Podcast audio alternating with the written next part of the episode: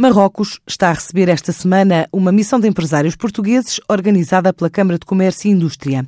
É a sétima viagem de negócios organizada para um destino que representa potencial pela aproximação e também pelas relações comerciais que já levam Portugal a ser o 14º cliente de Marrocos, um país com cerca de 35,7 milhões de habitantes, dos quais perto de 43% têm menos de 30 anos. Reformas económicas e abertura ao exterior que o tornam num dos destinos com maior crescimento mundial, 4,7% de acordo com o FMI, que o tornam atrativo para todos os setores de atividade e por isso as visitas são multissetoriais, de acordo com o que diz Pedro Magalhães, diretor para o Comércio Externo da Câmara de Comércio e Indústria Portuguesa. Para Marrocos, a Câmara é uma associação multissetorial, portanto, nós tentamos ao máximo abranger todos os setores e estar disponíveis para ajudar todas as empresas, independentemente do setor. O setor aeronáutico, sim, com, é um com a instalação da Airbus. Exatamente, tem sido, tem sido um setor que tem sido falado ultimamente, mas temos outros setores que temos ajudado muito, como o setor da IT, o setor da metalomecânica, que foi o principal exportador no ano passado e será com certeza este ano, não tenho dúvidas,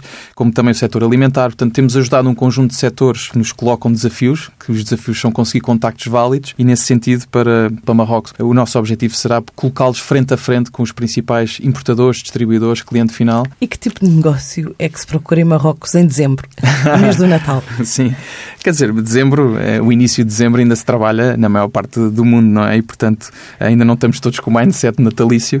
Agora, eh, o tipo de, vamos levar empresas do setor automóvel, do setor alimentar e do setor têxtil, maioritariamente. Temos também uma empresa da IT que vai connosco e lá está, nós o que fazemos é, é, trabalhar customizadamente com as empresas. Portanto, cada empresa vai ter o seu motorista e que leva as suas reuniões, as suas reuniões que são preparadas com um mês e meio, dois meses de antecedência e que permite às empresas, lá está, estar frente a frente com potenciais decisores da compra ou não do serviço ou de um produto de Portugal. E, portanto, nós poupamos muito tempo, recursos e dinheiro às empresas e isso é, um, é uma facilidade muito boa que hoje em dia, felizmente, a Câmara pode oferecer aos seus associados e clientes. O principal desafio que a Câmara lança este ano é as empresas diversificarem cada vez mais os seus mercados de destino de exportações. Ao longo dos anos que, que temos lançado ações com, a, com, as empresas, um conjunto de mercados para onde uh, lançamos desafios às empresas a participarem nas nossas ações e cada vez mais temos uma tendência de diversificar para fora da União Europeia para tentar diversificar as exportações nacionais para mercados de destino que ainda estão um bocadinho longe do radar das empresas ou para aqueles mercados onde as empresas portuguesas já começam a exportar, mas que querem consolidar. Uh, Até porque há um cenário, digamos que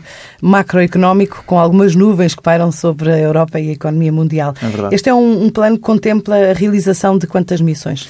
Temos planeadas cerca de 30 missões empresariais, a par do que aconteceu o ano passado. São cerca de duas, três missões por ano, por mês, aliás, que fazemos. Mercados como o México, a Coreia do Sul, Emirados Árabes Unidos, Marrocos, Rússia, são mercados onde fazemos duas a três missões por ano, porque são mercados que têm trazido nos últimos anos um retorno muito significativo para as empresas que recorrem aos nossos serviços e por isso decidimos voltar a apostar nesses mercados e desafiar empresas e mais empresas a quererem vir connosco nestas, nestas ações. De acordo com as projeções da União Europeia, o PIB marroquino pode registrar um crescimento acima dos 3%, suportado pelo desempenho dos setores da indústria e serviços.